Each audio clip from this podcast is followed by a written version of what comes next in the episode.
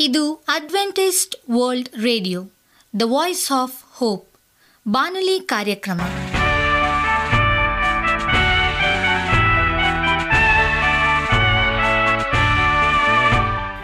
ನಮಸ್ಕಾರ ಪ್ರೀತಿಯ ಕೇಳುಗರೆ, ನಾನು ನಿಮ್ಮ ಆಕಾಂಕ್ಷ ಪಾಲ್. ನಮ್ಮ ನಿಲಯದ ಕನ್ನಡ ಕಾರ್ಯಕ್ರಮಕ್ಕೆ ತಮ್ಮೆಲ್ಲರಿಗೂ ಆತ್ಮೀಯ ಸುಸ್ವಾಗತ. ಮುಂದಿನ ಮೂವತ್ತು ನಿಮಿಷಗಳಲ್ಲಿ ಸುಮಧುರ ಹಾಡುಗಳು ಹಾಗೂ ದೇವರ ವಾಕ್ಯವನ್ನು ಕೇಳೋಣ. ಈ ಕಾರ್ಯಕ್ರಮವು ನಿಮಗೆ ಸಂತೋಷ ತರಲೆಂದು ದೇವರಲ್ಲಿ ಪ್ರಾರ್ಥಿಸುತ್ತೇವೆ. ಈ ಕಾರ್ಯಕ್ರಮದ ಪ್ರಾರಂಭದಲ್ಲಿ ಸುಮಧುರ ಗೀತೆಯನ್ನು ಆಲಿಸೋಣ.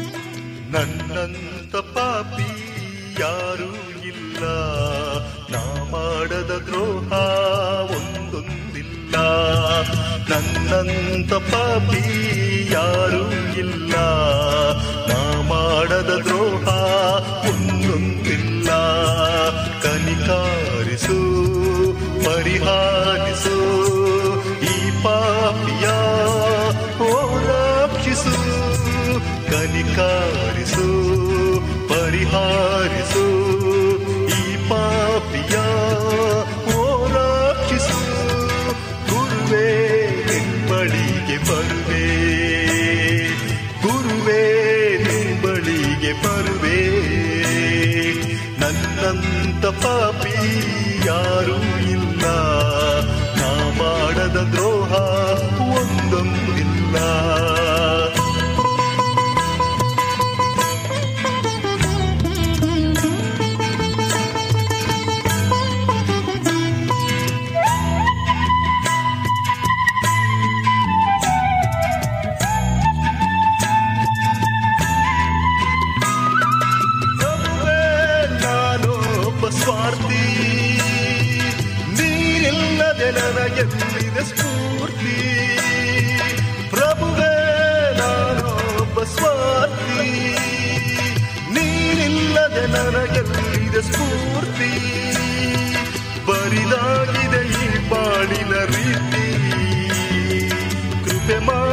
ದಯ ತೋರು ಪ್ರೀತಿ ಬರಿದಾಗಿದೆ ಈ ಬಾಳಿನ ರೀತಿ.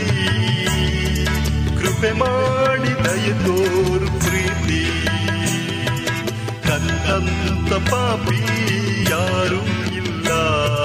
ನಾ ಮಾಡದ ದ್ರೋಹ ಒಂದೊಂದಿಲ್ಲ. ಕನಿಕಾರಿಸು, ಪರಿಹಾರಿಸು.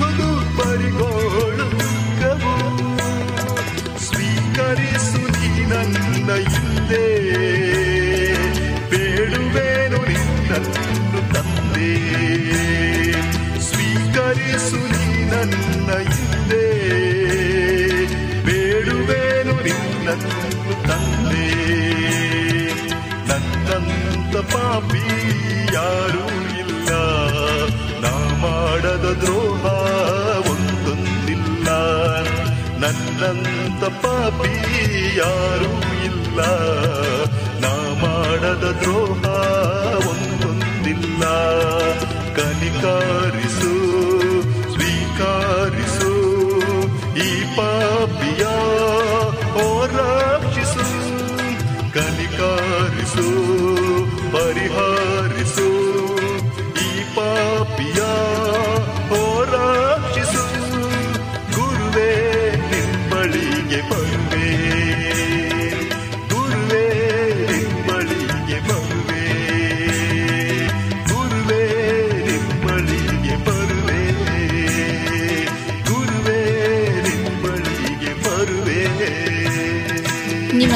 ಸತ್ಯವೇದದ ಬಗ್ಗೆ ಹೆಚ್ಚಿನ ಮಾಹಿತಿ ಬೇಕಾದರೆ ನಮ್ಮ ವಿಳಾಸಕ್ಕೆ ಪತ್ರ ಬರೆಯಿರಿ ಅಥವಾ ದೂರವಾಣಿ ಕರೆ ಮಾಡಿರಿ. ನಮ್ಮ ದೂರವಾಣಿಯ ಸಂಖ್ಯೆ ಒಂಬತ್ತು ಸೊನ್ನೆ ಆರು ಸೊನ್ನೆ ಆರು ಎಂಟು ನಾಲ್ಕು ಏಳು ಏಳು ಮೂರು ಹಾಗೂ ಎಂಟು ಮೂರು ಒಂಬತ್ತು ಸೊನ್ನೆ ಆರು ಸೊನ್ನೆ ಐದು ಎರಡು ಒಂಬತ್ತು ಒಂಬತ್ತು. ನಮ್ಮ ವಿಳಾಸ Adventist media centre, S D A mission compound, Salisbury park, market yard post, Pune ನಾಲ್ಕು ಒಂದು ಒಂದು ಸೊನ್ನೆ ಮೂರು ಏಳು ಮಹಾರಾಷ್ಟ್ರ. ಈಗ ನಮ್ಮ ಬಾನಲಿ ಬೋಧಕರಾದಂಥ ಸುರೇಂದ್ರ ರವರಿಂದ ದೇವರ ವಾಕ್ಯವನ್ನು ಕೇಳೋಣ. ಕುರುಬನಿಲ್ಲದ ಕುರಿ ಎಂಬುದಾಗಿ. ನಮಸ್ಕಾರ ಆತ್ಮೀಯ ಕೇಳಿಗರೆ. ಇದು ಅಡ್ವೆಂಟಿಸ್ಟ್ ವರ್ಲ್ಡ್ ರೇಡಿಯೋ ಅರ್ಪಿಸುವ ಅನುದಿನದ ಮನ್ನ ಬಾನುಲಿ ಕಾರ್ಯಕ್ರಮಕ್ಕೆ ತಮ್ಮೆಲ್ಲರಿಗೂ ನಿಮ್ಮ ಬಾನುಲಿ ಬೋಧಕನಾದ ಸುರೇಂದ್ರನು ಮಾಡುವ ನಮಸ್ಕಾರಗಳು. ಈ ಬಾನುಲಿ ಕಾರ್ಯಕ್ರಮವು ತಮ್ಮೆಲ್ಲರಿಗೂ ಸಂತಸ ತಂದಿದೆ ಎಂಬುದಾಗಿ ನಾವು ನಂಬುತ್ತೇವೆ ಮತ್ತು ನಿಮಗಾಗಿ ನಿತ್ಯವೂ ಪ್ರಾರ್ಥಿಸುತ್ತೇವೆ. ನಿಮ್ಮ ಅನಿಸಿಕೆ ಹಾಗೂ ಸಲಹೆ, ಪ್ರಾರ್ಥನಾ ವಿಜ್ಞಾಪನೆಗಳು ಇರುವುದಾದರೆ ನೀವು ನಮಗೆ ಪತ್ರಗಳ ಮೂಲಕವಾಗಿ ಅಥವಾ ದೂರವಾಣಿ ಮೂಲಕವಾಗಿ ಸಂಧಿಸಬಹುದು. ನಮ್ಮ ದೂರವಾಣಿ ಸಂಖ್ಯೆಯು ಒಂಬತ್ತು ಸೊನ್ನೆ ಆರು ಸೊನ್ನೆ ಆರು ಎಂಟು ನಾಲ್ಕು ಏಳು ಏಳು ಮೂರು. ನಮ್ಮ email address Surendra June four five six at Gmail dot com. ಈ ರೇಡಿಯೋ ಕಾರ್ಯಕ್ರಮವನ್ನು ನಿಮ್ಮ ಮೊಬೈಲ್ನಲ್ಲಿ ಸಹ ಕೇಳಬಹುದು. ನಿಮ್ಮಲ್ಲಿ ಐಫೋನ್ ಮತ್ತು ಆಂಡ್ರಾಯ್ಡ್ ಮೊಬೈಲ್ ಇರುವುದಾದರೆ ಪ್ಲೇಸ್ಟೋರ್ಗೆ ಹೋಗಿ A W R three sixty ಎಂಬ ಆ್ಯಪನ್ನು ಡೌನ್ಲೋಡ್ ಮಾಡಿಕೊಂಡು ನಮ್ಮ ಈ ಕನ್ನಡ ಕಾರ್ಯಕ್ರಮವನ್ನು ಕೇಳಬಹುದು. ಆತ್ಮೀಯ ಕೇಳುಗರೆ, ಈ ಕಾರ್ಯಕ್ರಮದ ಮೂಲಕ ನೀವು ದೇವರ ಆಶೀರ್ವಾದ ಮತ್ತು ಅದ್ಭುತಗಳನ್ನು ಹೊಂದಿರುವುದಾದರೆ ನಿಮ್ಮ ಸಾಕ್ಷಿಯ ಜೀವಿತವನ್ನು ನಮ್ಮ ಕೂಡ ಹಂಚಿಕೊಳ್ಳುವಾಗೆ ತಮ್ಮಲ್ಲಿ ಕೇಳಿಕೊಡುತ್ತೇವೆ. ಈ ದಿನ ಸತ್ಯವೇದ ಭಾಗದಿಂದ ಆರಿಸಿಕೊಂಡಂಥ ವೇದ ಭಾಗವು ಕುರುಬನಿಲ್ಲದ ಕುರಿ ಎಂಬುದಾಗಿ. ಇಂದು ದೇವಜನರಲ್ಲಿ ಅನೇಕರು ಬಾಬೇಲಿದ್ದಾರೆ. ಈ ವಿಷಯವನ್ನು ಪ್ರಕಟಣೆ ಹದಿನೆಂಟನೇ ಅಧ್ಯಾಯ ನಾಲ್ಕನೇ ವಚನವು ಸ್ಪಷ್ಟಪಡಿಸುತ್ತದೆ. ಆ ವಚನದಲ್ಲಿ ದೇವರವರಿಗೆ ನನ್ನ ಜನರೇ, ಬಾಬೆಲನ್ನು ಬಿಟ್ಟು ಬಂದಿದೆ ಎನ್ನುತ್ತಾನೆ. ಇಲ್ಲಿ ಸಮಸ್ಯೆ ಅವರ ನಾಯಕರು ಮತ್ತು ಮಂದೆಯ ಕುರುಬರಲ್ಲಿದೆ. ಏಕೆಂದರೆ ಅವರು ಮಂದೆಯನ್ನು ತಪ್ಪು ದಾರಿಯಲ್ಲಿ ನಡೆಸುತ್ತಾರೆ. ಯೇಸುವಿನ ದಿನದಲ್ಲಿ ನಡೆದಂತೆ ಇಂದು ದೇವ ಜನರಲ್ಲಿ ಹಲವರು ಒಳ್ಳೆಯ ಕುರುಬರಿಲ್ಲದ ಕುರಿಗಳಂತೆ ಇದ್ದಾರೆ ಎಂಬುದಾಗಿ ಮತಾಯನ್ ಬರೆಸುವಾರ್ತೆ ಒಂಬತ್ತನೇ ದೇಹ ಮೂವತ್ತ ಆರನೇ ವಚನದಲ್ಲಿ ಹೇಳ್ತದೆ. ಯೇಸುವು ತನ್ನ ಹನ್ನೆರಡನೇ ವಯಸ್ಸಿನಿಂದ ಮೂವತ್ತನೇ ವಯಸ್ಸಿನವರೆಗೆ ತಾನು ಪ್ರತಿ ವರ್ಷ ಮೂರು ಸಲ ಎರಸ್ಲೇಮಿನ ದೇವಾಲಯಕ್ಕೆ ಹೋದಾಗ ಮತ್ತು ವಾರ ವಾರವೂ ನಜರೀತಿನ ಸಭಾಮಂದಿರದಲ್ಲಿ ದೇವರಿಗೆ ಯಾವ ರೀತಿಯ ಅವಮಾನ ಮತ್ತು ಅಪಚಾರ ಸಲ್ಲಿಸುತ್ತಿತ್ತು ಎಂಬುದನ್ನು ಗಮನಿಸುತ್ತಿದ್ದನು. ಎನ್ನುವುದನ್ನು ಯೋಚಿಸಿ ನೋಡಿರಿ.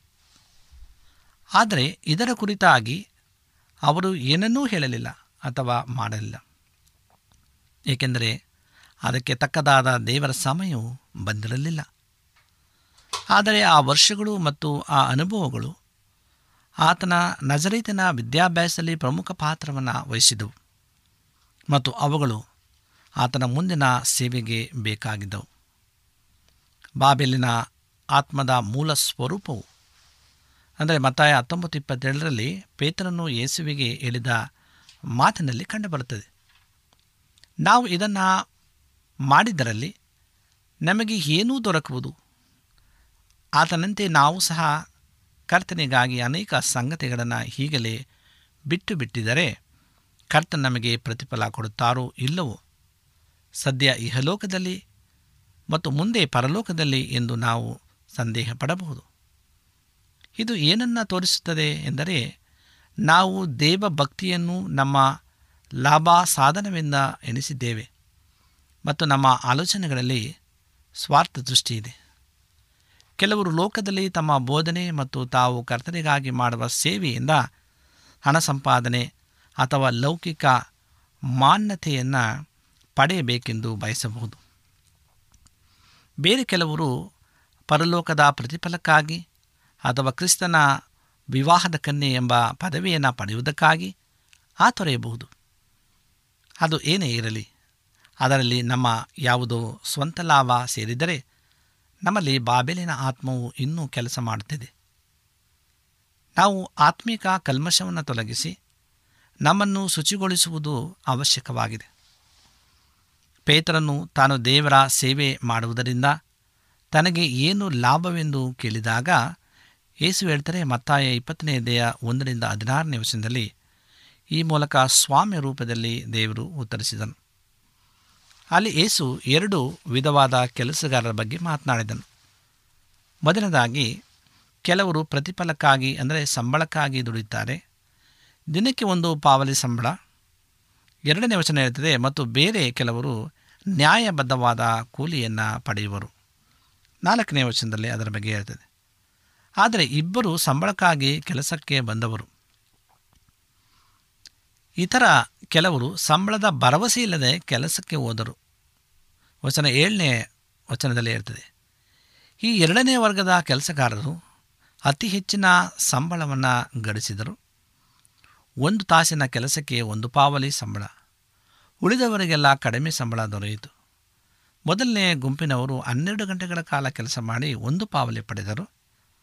ಆದರೆ ಪ್ರತಿ ಗಂಟೆಗೆ ಕೇವಲ ಜೀರೋ ಪಾಯಿಂಟ್ ಜೀರೋ ಏಟ್ ಪಾವಲಿ ಆದ್ದರಿಂದ ಯೇಸುವು ಈ ಸಾಮ್ಯದಲ್ಲಿ ಹೇಳಿದ್ದೇನೆಂದರೆ, ಈಗ ಯಾರು ಕಡೆಯವರಾಗಿದ್ದಾರೋ ಅವರು ದೇವರ ರಾಜ್ಯದಲ್ಲಿ ಮೊದಲಿನವರು ಆಗಿರುತ್ತಾರೆ. ಯಾಕೆಂದರೆ, ದೇವರು ಮನುಷ್ಯನ ಪ್ರತಿಯೊಂದು ಕೆಲಸದ ಗುಣಮಟ್ಟ ಮತ್ತು ಅದರ ಮೂಲ ಉದ್ದೇಶವನ್ನು ಆತನು ಪರೀಕ್ಷಿಸುವನಾಗಿದ್ದಾನೆ ಒಂದು ಕೊರಿಂತ ಹದಿಮೂರನೇ ಅಧ್ಯಾಯದಲ್ಲಿ ಎಷ್ಟು ಪ್ರಮಾಣದ ಕೆಲಸ ಎಂಬುದನ್ನು ಯೇಸುವಿಲ್ಲಿ ಹೇಳ್ತಾನೆ. ಯೇಸು ಎರ್ಸ್ಲೇಮಿನ ಆ ಒಂದು ಮಾರುಕಟ್ಟೆಯಲ್ಲಿ ತಮ್ಮ ಸ್ವಂತಕ್ಕೋಸ್ಕರ ಹಣ ಮಾಡುತ್ತಿದ್ದವರನ್ನು ಎಂದು ಹೊಡೆದೋಡಿಸಲಿಲ್ಲ. ಯಾಕೆಂದರೆ ಮಾರುಕಟ್ಟೆ ಇರುವುದು ಹಣ ಸಂಪಾದನೆ ಮಾಡುವುದಕ್ಕಾಗಿ. ಇಲ್ಲಿ ಮುಖ್ಯವಾಗಿ ಜಾನ್ ಬಿಸ್ಲಿಯವರು ಹೀಗೆ ಹೇಳ್ತಾರೆ, ಕ್ರೈಸ್ತರು ತಮ್ಮ ಕೈಲಾದಷ್ಟು ಮಟ್ಟಿಗೆ ಕಷ್ಟಪಟ್ಟು ದುಡಿದು ಹಣ ಸಂಪಾದಿಸಬೇಕು. ನಾನು ಈ ಮಾತನ್ನು ಒಪ್ಪುತ್ತೇನೆ. ದೇವಾಲಯದಲ್ಲಿ ಯಾರು ತಮ್ಮ ಸ್ವಂತ ಲಾಭ ನೋಡುತ್ತಿದ್ದಾರೋ ಅಂಥವರನ್ನು ಮಾತ್ರ ಯೇಸುವು ಒಡೆದೋಡಿಸಿದರು. ಈ ದಿನವೂ ಹಾಗೆಯೇ ಕ್ರೈಸ್ತ ಸಭೆಯಲ್ಲಿ ಯಾರು ತಮ್ಮ ಪ್ರತಿಷ್ಠೆ ಅಥವಾ ಖ್ಯಾತಿ ಅಥವಾ ಆಶ್ಚರ್ಯ ಅಂದರೆ ಐಶ್ವರ್ಯವನ್ನು ಹೊಂದುವಂತರಾಗಿದ್ದರು ಅಥವಾ ಇನ್ನೂ ಯಾವುದೇ ರೀತಿಯ ಲಾಭಕ್ಕಾಗಿ ಹವಣಿಸುತ್ತಾರೋ ಅಂಥವರನ್ನು ಯೇಸುವು ಸಭೆಯಿಂದ ಹೊರಕ್ಕೆ ಅಟ್ಟಿಸುತ್ತಾರೆ ಕ್ರೈಸ್ತ ಸಭೆಯು ಒಂದು ತ್ಯಾಗದ ಸ್ಥಳವಾಗಿರಬೇಕು. ಜಕರನ ಪ್ರವಾದನೆಯ ಪುಸ್ತಕದ ಕೊನೆಯ ವಾಕ್ಯ ಕರ್ತನು ಹಿಂದಿರುಗಿ ಬರುವ ಸಂದರ್ಭದಲ್ಲಿ ಆತನು ಕುರಿತಾಗಿ ಹೀಗೆ ಹೇಳ್ತಾನೆ ಕರ್ತನ ಆಲಯದಲ್ಲಿ ದುರಾಸ್ಯವುಳ್ಳ ಯಾವ ವ್ಯಾಪಾರಿಯೂ ಇರುವುದಿಲ್ಲ ಎಂಬುದಾಗಿ. ಜಕರೆ ಹದಿನಾಲ್ಕನೇ ದೇ ಇಪ್ಪತ್ತ ಒಂದನೇ ವರ್ಷದಲ್ಲಿ ನಾವು ನಮ್ಮನ್ನು ದೇವರ ಸೇವೆಯಲ್ಲಿ ತೊಡಗಿಸಿಕೊಂಡಾಗ ನಮ್ಮ ಸ್ವಾರ್ಥಕ್ಕಾಗಿ ಏನನ್ನೂ ಬಯಸಬಾರದು. ಕರ್ತನು ಅವರ ಯಥಾರ್ಥ ಸೇವೆ ಮಾಡುವವರಿಗೆ ಪ್ರತಿಫಲವನ್ನು ದಯಪಾಲಿಸುತ್ತಾರೆ ಎಂಬ ವಾಗ್ದಾನವು ಮತಾಯನ ಸ್ವಾರ್ಥೆಯಿಂದ ಪ್ರಕಟಣೆ ಗ್ರಂಥದವರೆಗೆ ಹೊಸ ಒಡಂಬಡಿಕೆಯಲ್ಲಿ ಕಂಡುಬಂದರೂ ನಾವು ಬಹುಮಾನಕ್ಕಾಗಿ ಕೆಲಸ ಮಾಡುವುದು ಸರಿಯಲ್ಲ. ಕರ್ತನು ನಮಗಾಗಿ ಕಲ್ವಾರಿಯ ಮೇಲೆ ಮಾಡಿದ ಕಾರ್ಯಕ್ಕಾಗಿ ಕೃತಜ್ಞತೆಯನ್ನು ಸಲ್ಲಿಸಲು ನಾವು ಕೆಲಸ ಮಾಡುತ್ತೇವೆ. ಯಾರು ಪ್ರತಿಫಲದ ಆಸೆಯಿಂದ ಕೆಲಸ ಮಾಡುತ್ತಾರೋ ಅವರಿಗೆ ಯಾವ ಬಹುಮಾನವೂ ಸಿಗುವುದಿಲ್ಲ ಸೈತಾನನು ಅವಳಿಗೆ, ದೇವರು ನಿಜವಾಗಿ ತಮ್ಮ ಮಾತಿನಂತೆ ನಡೆಯುವುದಿಲ್ಲ ಎಂದು ಹೇಳಿದ್ದು. ಆತನ ಮೊದಲನೆಯ ಕುಯುಕ್ತಿಯಾಗಿತ್ತು ಎಂಬುದಾಗಿ ಆದಿಕಾಂಡ ಒಂದನೇ ದೇಹ ಒಂದರಿಂದ ಆರಲ್ಲಿ ಹೇಳ್ತದೆ. ಮತ್ತು ಮೂರನೇ ಅಧ್ಯಾಯ ಒಂದರಿಂದ ಏಳನೇ ವಚನಗಳ ತಕ್ಕ ಹೇಳ್ತದೆ. ಆತನು ಆಕೆಗೆ, ನೀವು ನಿಶ್ಚಯವಾಗಿ ಸಾಯುವುದಿಲ್ಲ ಎಂದು ಹೇಳಿದನು. ಈ ರೀತಿಯಾಗಿ ಆತನು ಅವಳನ್ನು ಪಾಪಕ್ಕೆ ನಡೆಸಲು ಸಾಧ್ಯವಾಯಿತು. ಈ ದಿನವೂ ಸಹ ಆತನು ಇದೇ ಕಾರ್ಯವಿಧಾನವನ್ನು ಉಪಯೋಗಿಸ್ತಾನೆ. ದೇವರ ವಾಕ್ಯವು ವಿಶ್ವಾಸಿಗಳಿಗೆ ಹೇಳುವ ಮಾತು. ನೀವು ಶರೀರ ಭಾವವನ್ನು ಅನುಸರಿಸಿ ಜೀವಿಸಿದರೆ ಸಾಯುವುದು ನಿಶ್ಚಯ ಎಂಬುದಾಗಿ. ರೋಮಾಪುರದ ಪತ್ರಿಕೆ ಎಂಟನೇ ದೇಹ ಹದಿಮೂರನೇ ಆದರೆ ಸೈತಾನನು, ನೀವು ನಿಶ್ಚಯವಾಗಿ ಸಾಯುವುದಿಲ್ಲ ಎನ್ನುತ್ತಾನೆ.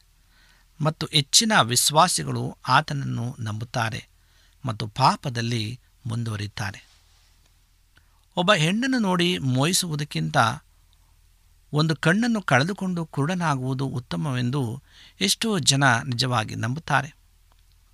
ಮತ್ತು ಬಲಗೈಯನ್ನು ಲೈಂಗಿಕ ಪಾಪಕ್ಕಾಗಿ ಉಪಯೋಗಿಸುವುದಕ್ಕಿಂತ ಆ ಕೈಯನ್ನು ಕಡಿದುಕೊಳ್ಳುವುದು ಉತ್ತಮ ಎಂದು ಎಷ್ಟೋ ಜನ ನಿಜವಾಗಿ ನಂಬುತ್ತಾರೆ. ಯಾರ್ಯಾರು ಕೋಪವನ್ನು ಮತ್ತು ಲೈಂಗಿಕ ಪಾಪವನ್ನು ಗಂಭೀರವಾಗಿ ತೆಗೆದುಕೊಳ್ಳುವುದಿಲ್ಲವೋ ಅವರು ಕೊನೆಗೆ ನರಕಕ್ಕೆ ಹೋಗುತ್ತಾರೆ ಎಂಬುದಾಗಿ ಮತ್ತಾಯ ಐದನೇ ದೇಹ ಇಪ್ಪತ್ತೆರಡರಿಂದ ಮೂವತ್ತನೇ ವಚನದಲ್ಲಿ ಇರ್ತದೆ ಎಷ್ಟೋ ಜನ ನಿಜವಾಗಿ ಇದನ್ನು ನಂಬುತ್ತಾರೆ. ಒಬ್ಬ ವಿಶ್ವಾಸಿಯನ್ನು ಮದುವೆ ಮಾಡಿಕೊಂಡು ದೇವರ ವಾಕ್ಯಕ್ಕೆ ಅವಿಧೇಯತೆಯಿಂದ ನಡೆಯುವುದು, ದೇವರ ಮುಂದೆ ಮುಷ್ಟಿಯನ್ನು ತೋರಿಸುವುದಕ್ಕೆ ಸಮಾನವೆಂದು ಎಷ್ಟೋ ಜನ ನಂಬುತ್ತಾರೆ.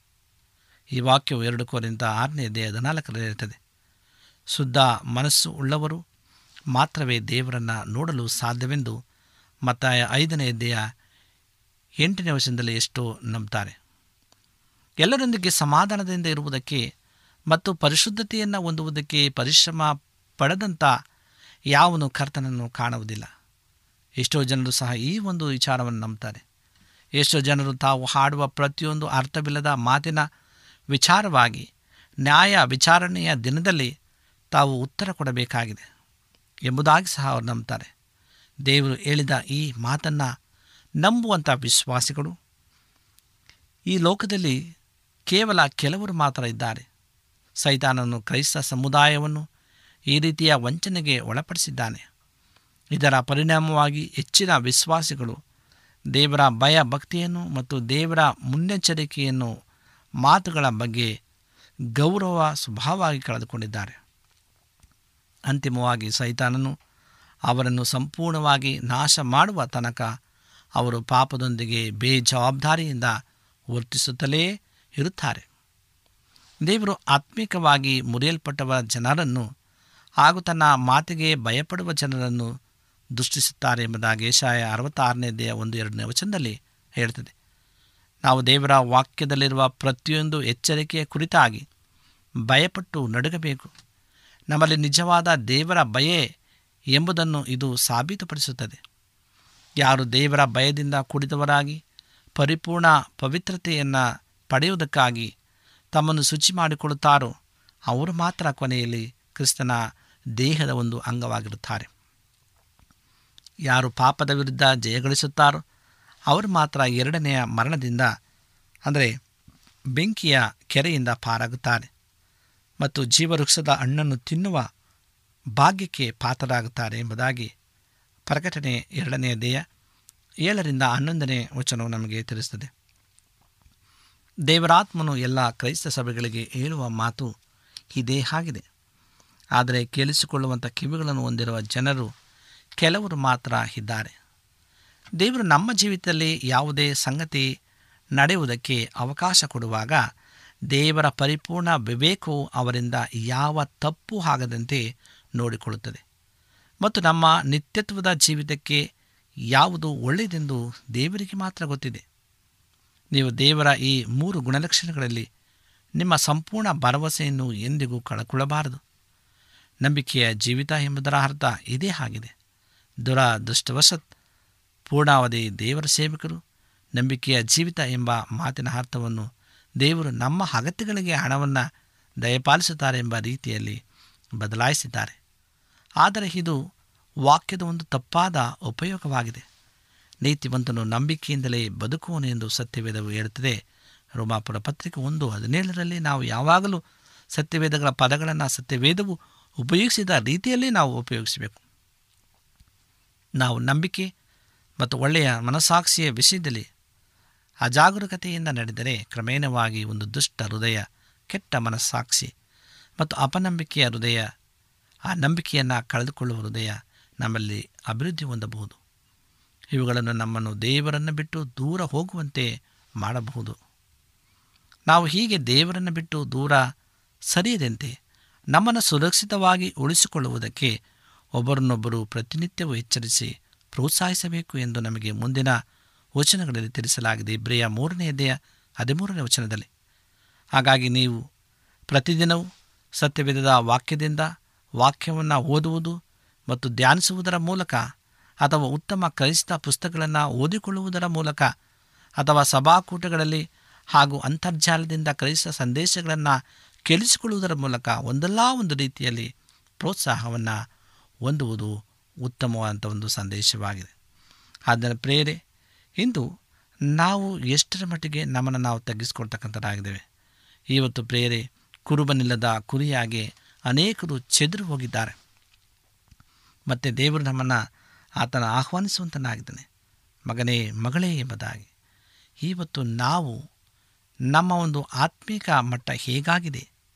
ಯಾವ ರೀತಿ ಇದ್ದೇವೆ ಎಂಬುದು ಬಹಳ ಮುಖ್ಯವಾದ ಸಂಗತಿಯಾಗಿದೆ.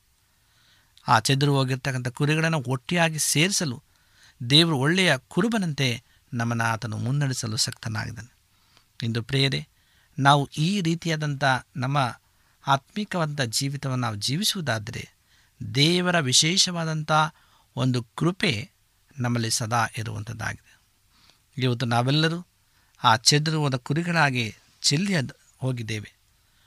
ಮತ್ತು ದೇವರು ನಮ್ಮನ್ನು ಆತನು ಉತ್ತಮ ರೀತಿಯಲ್ಲಿ ನಾವೆಲ್ಲರೂ ಸಹ ಒಂದೇ ಹಟ್ಟಿಗೆ ಸೇರಿರಬೇಕೆಂಬುದಾಗಿ ಆತನು ಬಯಸಿ ನಮ್ಮೆಲ್ಲರನ್ನ ಕರಿತಕ್ಕಂಥನಾಗಿದ್ದಾನೆ ಅದಕ್ಕೋಸ್ಕರವಾಗಿ ಪ್ರಕಟಣೆ ಹದಿನೆಂಟು ನಾಲ್ಕರಲ್ಲಿ ಹೇಳುವಾಗೆ, ನನ್ನ ಜನರೇ, ಬಾಬೆಲನ್ನು ಬಿಟ್ಟು ಬನ್ನಿರಿ ಎಂಬುದಾಗಿ. ಇವತ್ತು ಈ ಎಚ್ಚರಿಕೆಯ ಸಂದೇಶ ನಮ್ಮೆಲ್ಲರಿಗೂ ಕೊಡಲ್ಪಟ್ಟಿದೆ. ನಾವು ಎಚ್ಚರಿಕೆ ಮಾತುಗಳನ್ನು ನಮ್ಮ ಗಮನಕ್ಕೆ ತಂದುಕೊಂಡು, ನಾವು ಮಾತ್ರವಲ್ಲ, ನಮ್ಮ ಕೂಡ ಅನೇಕ ಮಕ್ಕಳನ್ನು ಕ್ರಿಸ್ತನ ರಾಜ್ಯಕ್ಕೆ ನಡೆಸುವಂತೆ ದೇವರು ಕೃಪೆ ಮಾಡಿ ನಡೆಸಲಿ ಎಂಬುದಾಗಿ ಇದು ನಮ್ಮ ಪ್ರಾರ್ಥನೆಯಾಗಿದೆ. ಪ್ರೇರೆ ಅಂತ್ಯಕಾಲದಲ್ಲಿ ನಾವು ಜೀವಿಸ್ತಾ ಇದ್ದೇವೆ. ಯೇಸು ಕ್ರಿಸ್ತನ ಬರಣು ಅತಿ ಶೀಘ್ರವಾಗಿದೆ ಎಂಬುದನ್ನು ನಾವು ಮರೆಯದೆ ನಿತ್ಯವೂ ಸಹ ನಾವು ನಮ್ಮನ್ನು ಸಿದ್ಧಪಡಿಸಿಕೊಂಡು ಆತನ ನಿತ್ಯ ರಾಜ್ಯದಲ್ಲಿ ನಾವು ಸೇರುವಾಗೆ ದೇವರು ನಮ್ಮ ನಿಮ್ಮೆಲ್ಲರನ್ನ ಬಲಪಡಿಸಲಿ ಮತ್ತು ಆತ್ಮಿಕವಾಗಿ ಮುನ್ನಡೆಸಲಿ ಎಂಬುದಾಗಿ ಹಾರೈಸ್ತಾ ಕುರುಬನಿಲ್ಲದ ಕುರಿ ಎಂಬ ಈ ಸಂದೇಶದ ಮೂಲಕವಾಗಿ ದೇವರು ನಮ್ಮನ್ನು ಬಲಪಡಿಸಲಿ ಎಂಬುದಾಗಿ ನಮ್ಮ ಕಣ್ಣುಗಳನ್ನು ಮುಚ್ಚಿ ಈ ಸಮಯದಲ್ಲಿ ಪ್ರಾರ್ಥನೆಯನ್ನು ಮಾಡಿಕೊಳ್ಳೋಣ. ಭೂಮಿ ಆಕಾಶಗಳ ಒಡೆಯನೆ ಸರ್ವಸಕ್ತನೇ ಪರಿಶುದ್ಧನಾದಂಥ ದೇವರೇ, ನಿನಗೆ ಸ್ತೋತ್ರ. ನಿನ್ನ ಅಪಾರವಂಥ ಪ್ರೀತಿ, ಕರುಣೆಗಳಿಗಾಗಿ ಸ್ತೋತ್ರ. ನೀನು ಕೊಟ್ಟಂಥ ಆಶೀರ್ವಾದಕ್ಕಾಗಿ ಸ್ತೋತ್ರ, ಸ್ವಾಮಿ. ನಾವು ಕರ್ತನೆ, ನಿನ್ನನ್ನು ಅಂಗೀಕರಿಸಿಕೊಂಡು ನಿನ್ನನ್ನು ದೃಷ್ಟಿಸಿ ನಿನ್ನ ಮಕ್ಕಳಾಗಿ ಜೀವಿಸುವಂತೆ ನಮ್ಮನ್ನು ಬಲಪಡಿಸು. ಈ ವಾಕ್ಯಗಳನ್ನು ಕೇಳಿದ್ದೇವೆ. ಕರ್ತನೆ, ನಾವು ಎಚ್ಚರಿಕೆಯ ಸಂದೇಶದ ಮೂಲಕವಾಗಿ ನಿನ್ನ ಬಳಿಗೆ ನಾವು ಬರ್ತಾ ಇದ್ದೇವೆ, ಸ್ವಾಮಿ. ನಮ್ಮನ್ನು ಸ್ವೀಕರಿಸು, ನಮ್ಮನ್ನು ನಡೆಸು. ಪ್ರಾರ್ಥನೆ ಕೇಳಿದಕ್ಕಾಗಿ ಸ್ತೋತ್ರ. ಎಲ್ಲ ವಿಜ್ಞಾಪನೆಗಳನ್ನು ಏಸು ಕ್ರಿಸ್ತನ ನಾಮದಲ್ಲಿ ಬೇಡಿಕೊಳ್ಳುತ್ತೇವೆ ತಂದೆಯೇ. ಆಮೇನ್. ನಿಮಗೆ ಸತ್ಯವೇದದ ಬಗ್ಗೆ ಹೆಚ್ಚಿನ ಮಾಹಿತಿ ಬೇಕಾದರೆ ನಮ್ಮ ವಿಳಾಸಕ್ಕೆ ಪತ್ರ ಬರೆಯಿರಿ ಅಥವಾ ದೂರವಾಣಿ ಕರೆ ಮಾಡಿರಿ. ನಮ್ಮ ದೂರವಾಣಿಯ ಸಂಖ್ಯೆ ಒಂಬತ್ತು ಸೊನ್ನೆ ಆರು ಸೊನ್ನೆ ಆರು ಎಂಟು ನಾಲ್ಕು ಏಳು ಏಳು ಮೂರು ಹಾಗೂ ಎಂಟು ಮೂರು ಒಂಬತ್ತು ಸೊನ್ನೆ ಆರು ಸೊನ್ನೆ ಐದು ಎರಡು ಒಂಬತ್ತು ಒಂಬತ್ತು. ನಮ್ಮ ವಿಳಾಸ Adventist media centre S D A mission compound, Salisbury park, market yard post, Pune ನಾಲ್ಕು ಒಂದು ಒಂದು ಸೊನ್ನೆ ಮೂರು ಏಳು, ಮಹಾರಾಷ್ಟ್ರ. ಮತ್ತೆ ಮುಂದಿನ ಕಾರ್ಯಕ್ರಮದಲ್ಲಿ ಭೇಟಿಯಾಗುವ. ನಮಸ್ಕಾರಗಳು. ನನ್ನಂತ ಪಾಪಿ ಯಾರೂ ಇಲ್ಲ. ನಾ ಮಾಡದ ದ್ರೋಹ ಒಂದೊಂದಿಲ್ಲ. ನನ್ನಂತ ಪಾಪಿ ಯಾರೂ ಇಲ್ಲ.